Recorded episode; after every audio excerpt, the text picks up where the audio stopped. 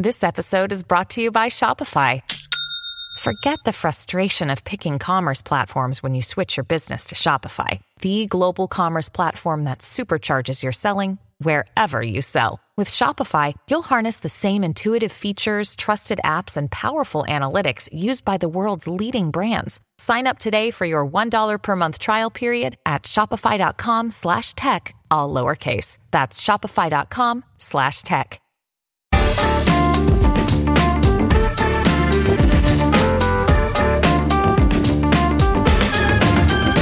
Hello and welcome to The Bunker with me, Andrew Harrison. Today's edition is a bit of a change from the Sturm and Drang of COVID and politics because we're going to talk about something different, something immensely powerful that surrounds us and sets the tone of the world, and yet we seldom notice it. We're talking about fonts, typefaces, the shape and style and design of the words we read every day. Font design has probably never been as important, and the advent of cheap design programs means that everybody can now have a go. So why do fonts matter? How is typography changing? And how does it shape the world? From subtleties like Apple changing its base typeface from Helvetica to San Francisco in 2015, all the way to you receiving that deeply serious email from your kid's school, except it's in Comic Sans. I'm joined by a legend of graphic design, Gail Anderson. a former art director at Rolling Stone and co-author with Steven Heller of many books about typography. Many, many books. Many, many books. The latest of which is Type Speaks, a lexicon of expressive, emotional, and symbolic typefaces. She's a recipient of the National Design Awards Lifetime Achievement Accolade, and she's a member of the Yay. Citizen.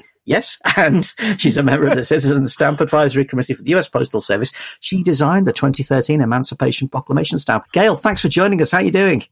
I'm okay. I'm okay. I'm up upstate in Woodstock, New York. Oh, Woodstock's fantastic. Little, little toasty warm up here, but it's good. It's good. Beautiful. Well, it's just stopped raining in London, so I'm jealous of you. now, now this podcast is going to be the font equivalent of Sheldon and Amy's Fun with Flags from Big Bang Theory. I'm, I am an enthusiastic amateur. I love typography, but you're the master. To me, it always like the words might be the concept, but the typography is the tone of voice. Does that make sense to you? What, what oh, does typography? Yes, I, am I'm gonna wait. I'm gonna write that down. I Oh, really great. like that. You're I'm gonna steal that one. Yeah.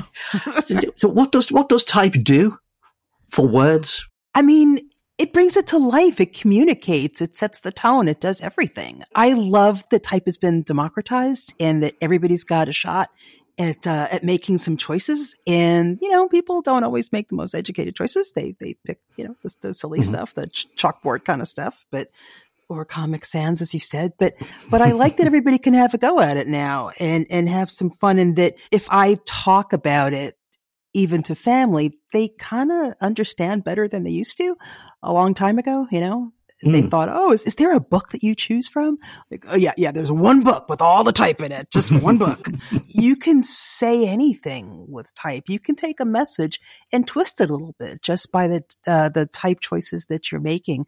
And now our little type world has exploded and you've got generative type and variable fonts and all kinds of new ways that, that we can communicate with words and with typography. I came to loving it through music and band logos and Letraset, and I, I was thrilled when I Letraset! Yeah, there you go. And I was so thrilled when I saw that you could get like the specials logo typeface as a Letraset, or when Madness As started to res- yeah. yeah, Madness used to resurrect these incredible, lovely extended '60s serif faces, and they were so Ah. redolent and so powerful. What was your gateway drug?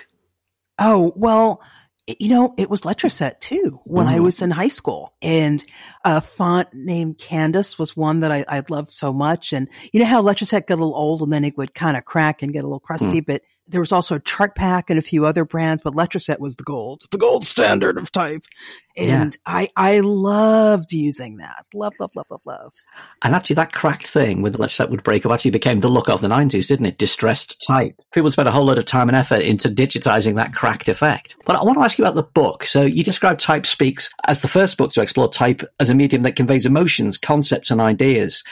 What hadn't been said about type before? Do, do people really understand the role that it plays in the world? again, I think more people do, but now, you know, a bunch of designers, the, the two of us who design, we get it. And little books like this kind of bring it to the masses. And Steve and I have done a bunch of other type books, and this is sort of the loudest and the silliest. And they've all been really playful because that's sort of where our hearts are. And certainly my heart is with, with looking at, at type, ornamental type in particular, uh, and vernacular type. But, but this one is, a little tiny brick of just silliness. And I hope that it, it does get beyond designers and let you see that there there's this whole world out there of fun. You know, much of it you have to pay for. You can't steal it, but but there's stuff that's that's really inexpensive and worth worth messing with. And of course, you've got your Google fonts and all that sort of stuff. It's again, our our world as designers uh, now includes everybody else making stuff. So,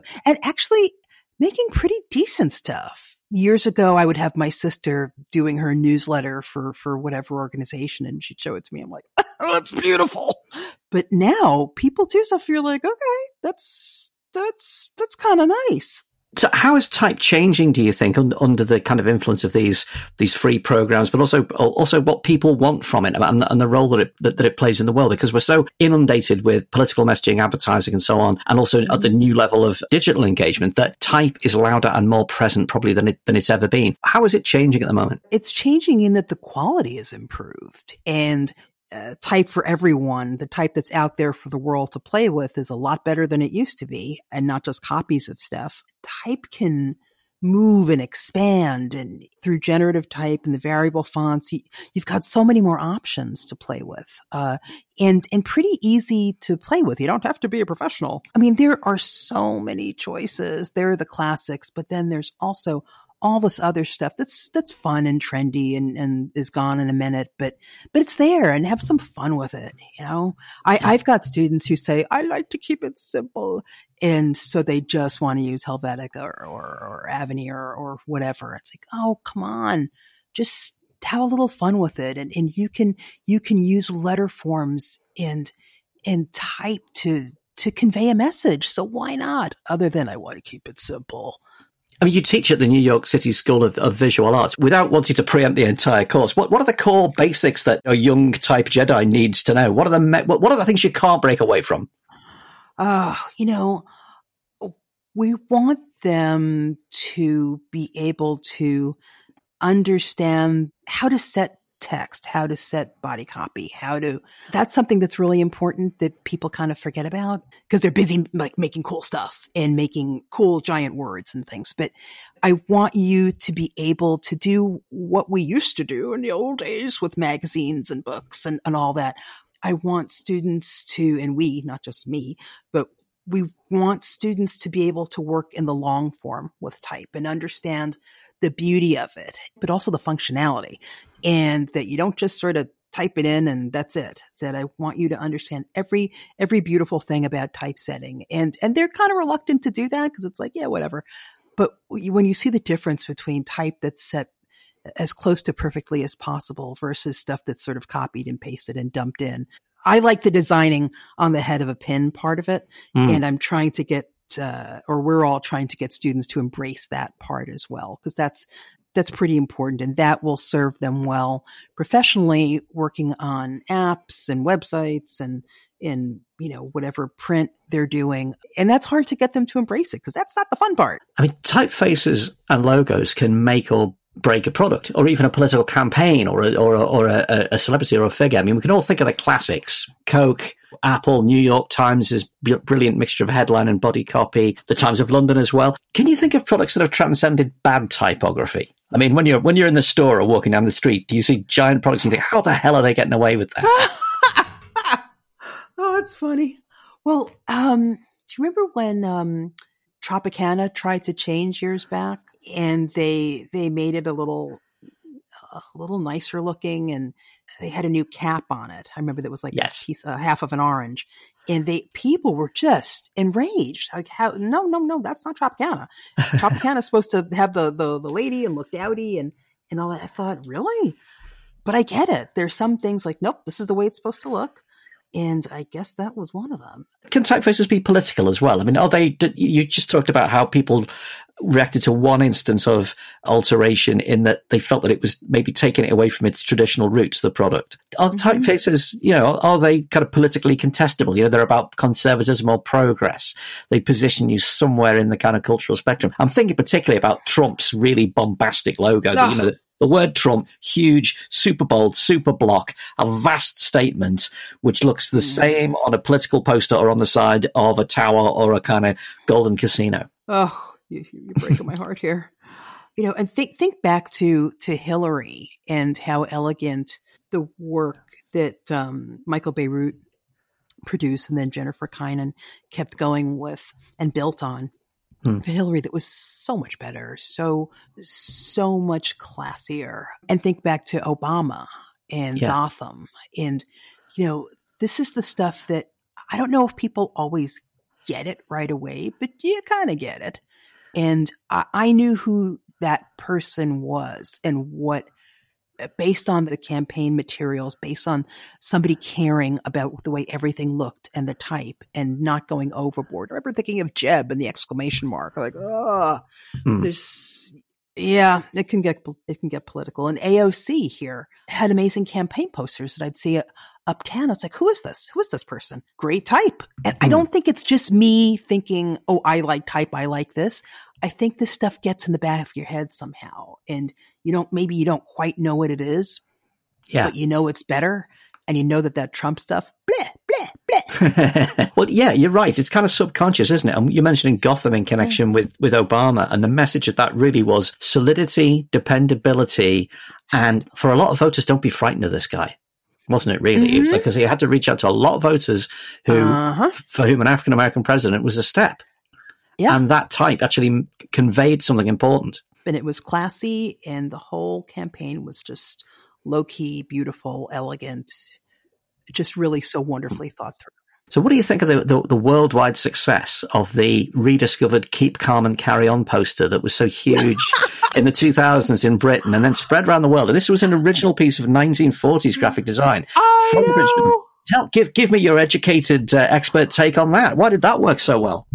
I got nothing on that one, but because you, but you can keep calm and dot dot dot. It was so easy to play with that one and familiar. It, I love the way that kind of had a moment and took off. Go figure. Mm. I have no educated guess on that one, but I loved it. It's lovely, but was it perhaps because it was anti typography? It came from a time before contemporary graphic design, and it sort of felt to contrive it would be the work of months and a lot of hard thinking, and yet it just arrived in such a natural way. Oh, fine. That's the smart answer. Go ahead. okay. You can have that one as well. Thank you. I want to ask you about your own work, uh, particularly at Rolling Stone. A huge part of it is hand drawn, woodcut type, self designed, unique works. And uh, that was a big part of Rolling Stone's visual identity at the time. Those amazing three dimensional mm. types and headlines and logos that kind of connected the rock and roll era to a, a, deeper and an older American tradition. What is it that draws you to that, that hand drawn, handmade stuff? Ah, oh, we worked so hard back then that stuff took so long. it was so hard to do, but so much fun. And we were so committed to it, you know, uh, and to work on something that was every, every two weeks. So you worked, you saw it, you did another one. You just kept cranking. And what was great was that we didn't think too hard about it because there was just so much work to do and so many deadlines that it, nobody had time to overthink it. There was just such a rich history to pull from. And Fred Woodward um, the brilliant art director, really got us going on looking back at the magazine's history. Uh, what had been done, what Roger Black did. So we were committed. We were committed to looking back and too nervous about looking too far ahead. I remember because we were always afraid that we'd copy other people's stuff that was hmm. so good. So it's like, don't look at it too much because you're going to somehow copy it. I remember early, early on the really cool stuff that Spy magazine was doing. And yeah. uh, I loved reading it. And I and I was just like, I want to do this too. It's like, nope, this is not your lane. Don't do this. Don't do this. The urge was to always just, it would get in your head and you'd want to spit it out somehow in a layout. It's like, no, don't do that. Don't copy. What was your personal favorite bit of work at Rolling Stone then on, the, on typography? The good memories I have are things that happened quickly, that they were, it's like, well, that just happened. An idea, a problem that was solved in a matter of hours rather than laboring over it late at night. There was one in particular, uh, Axl Rose, who I have no connection to uh, in music or anything or love of, but I had this great illustration, the first digital illustration that we had from Alex Ostroy. And I couldn't believe you could have a digital illustration, you know, and I'd look at it and, and he made little changes and I was working on sort of my side and I wanted to make the type simple and then have vines of flowers uh, weave through the type because he had vines weaving up Axl Rose's legs mm. and said, keep doing more of those and I'm going to do more on my side. And that just happened like in an afternoon. And I was like, done. And I remember Fred was out that day and he came back the next day and I was like, what about this? And he was like, just stop. Like, that's done. Don't do any more, you know, because you want to like go in, well, I'm going to fix every single flower. And that was one of those that's like, yes, like you want to hit the buzzer, you know, done. I often felt that, that, you know, with because Rolling Stone is not just a magazine; it's a cultural institution. That almost the kind of the big thing behind the project is to almost to take ownership of American history from a design point yeah. of view, from a journalism point of view, from just the, the look of the whole thing that like, no, this is America, not what you're hearing from reaction resources and what you're hearing mm. from, you know, from the TV. No, this is the, this is the American story in the form of a magazine. Did you guys think, were, were you thinking at that level or was it just like, this is a, this is a job to do right now? No, I wish, mm. you know, looking back, it's like, oh my goodness, what a special time that was, you know? But in the moment, you're just getting through issue to issue to issue. And it was fun to see the stuff out on the street or to travel and see it in another city, another state. But we weren't thinking that hard. Mm. I, would like to, I'd like to believe that we were, but we weren't. We were just doing it. Poor old magazines are not what they were. I, I came up through magazines in England, things like Select and Q and stuff like that. But we are now in the contemporary digital world, and we talked a little bit about mm. the availability of, you know, cheap design programs on your phone where you can create a poster. Yeah. I mean, I'll be, I'm sure you think the same, and I'll be out and about, and I'll see a restaurant menu or an ad in a shop. I don't think I know where you made that. So you probably use the same programs that, that I use. Do you feel that perhaps for making it more democratic has perhaps lost a little bit of the training and building on past decades of work?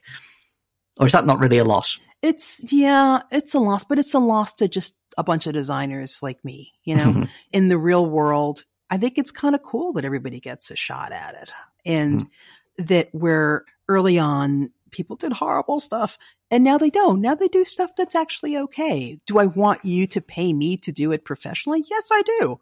you know, I don't want to think, well, my cousin did this. And uh, so, yeah, we provide a really valuable service. So I don't want that to be erased, but, but I'm okay with others, others taking a stab at it more as a hobby though. yes. I've got to ask you, what what is it about Helvetica? Why has it lasted so long? What, what makes it so timeless? Because this is a weird face, which is simultaneously the most establishment conventional thing. You know, over here, the government Brexit leaflets five years ago were in Helvetica because it's the most neutral voice going, but also it's out there in the world of music. It's like the typeface of electronic music. It's, it's very hard to tell the difference between a government leaflet and say spiritualized, ladies and gentlemen, we're floating in space ah. typography. Oh. They are the same thing. Why is Helvetica so, uh, got such longevity?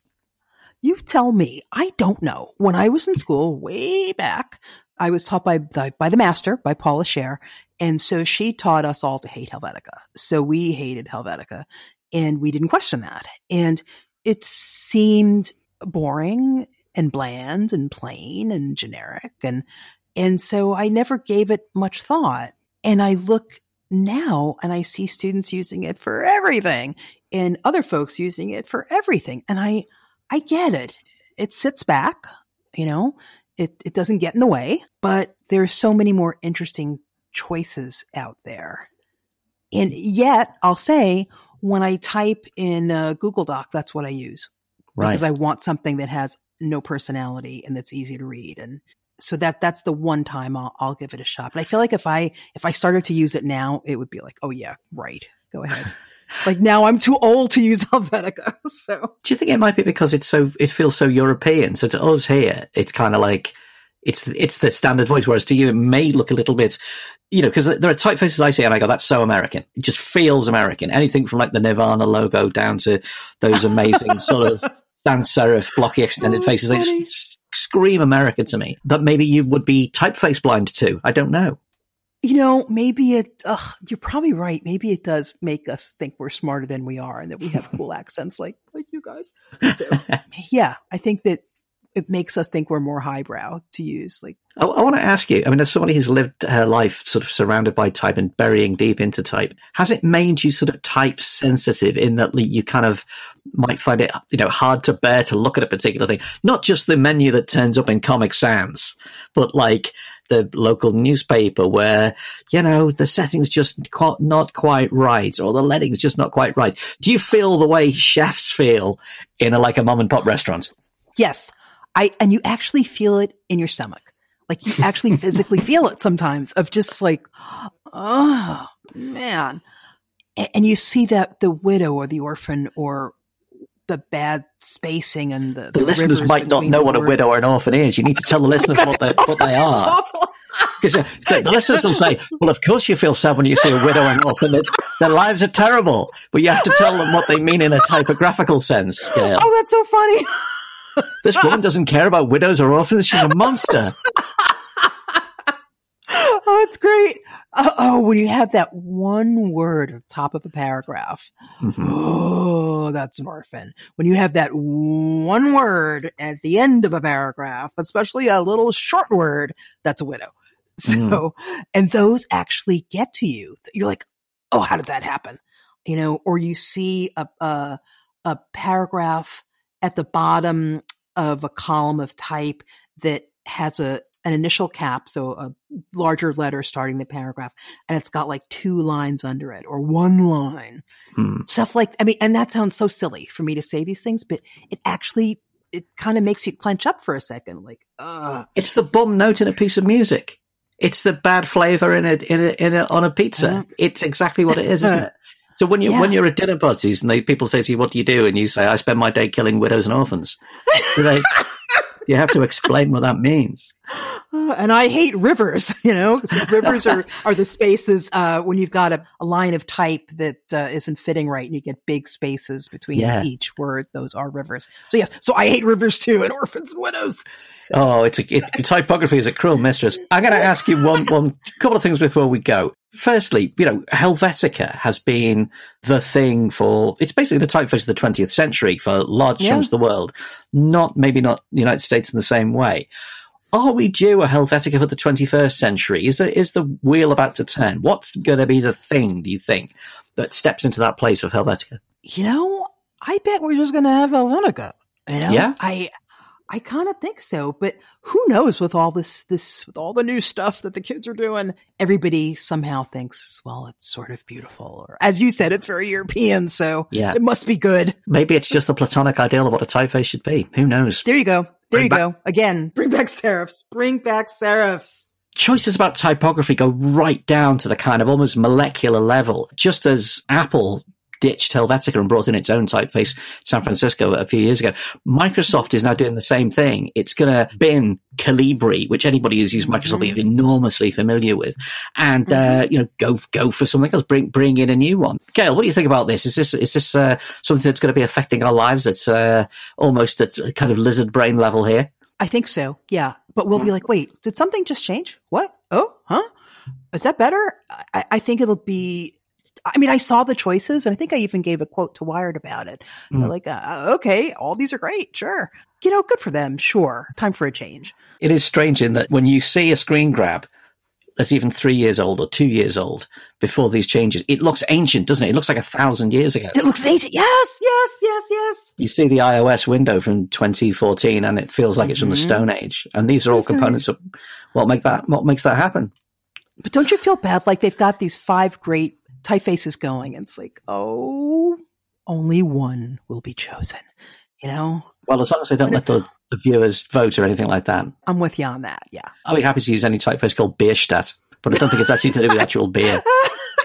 And just finally, I sent you some of our artwork, some of our logos, our bunker logos and stuff like that. What, I want to know what your, your professional take on it is because we are those people who use the free typeface programs and we should be paying graphic designers, but we're just, we're just too small at the moment. Give me your uh, professional take on the look of the bunker. You know, when you sent it, I thought, oh boy, let's mm. see what this is. It's kind of good.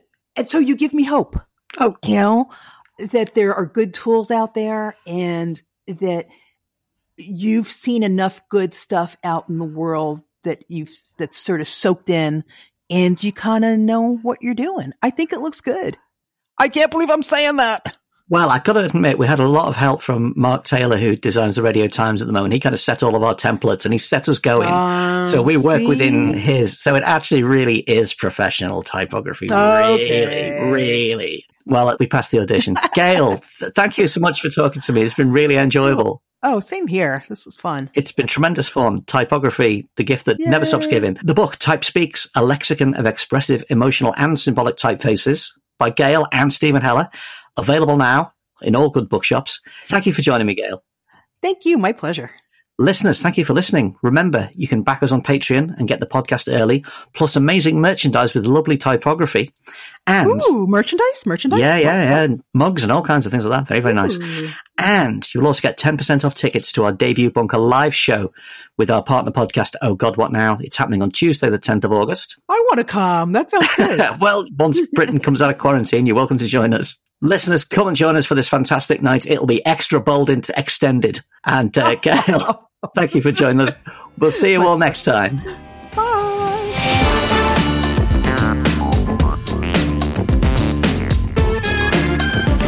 The Bunker Daily was produced and presented by Andrew Harrison.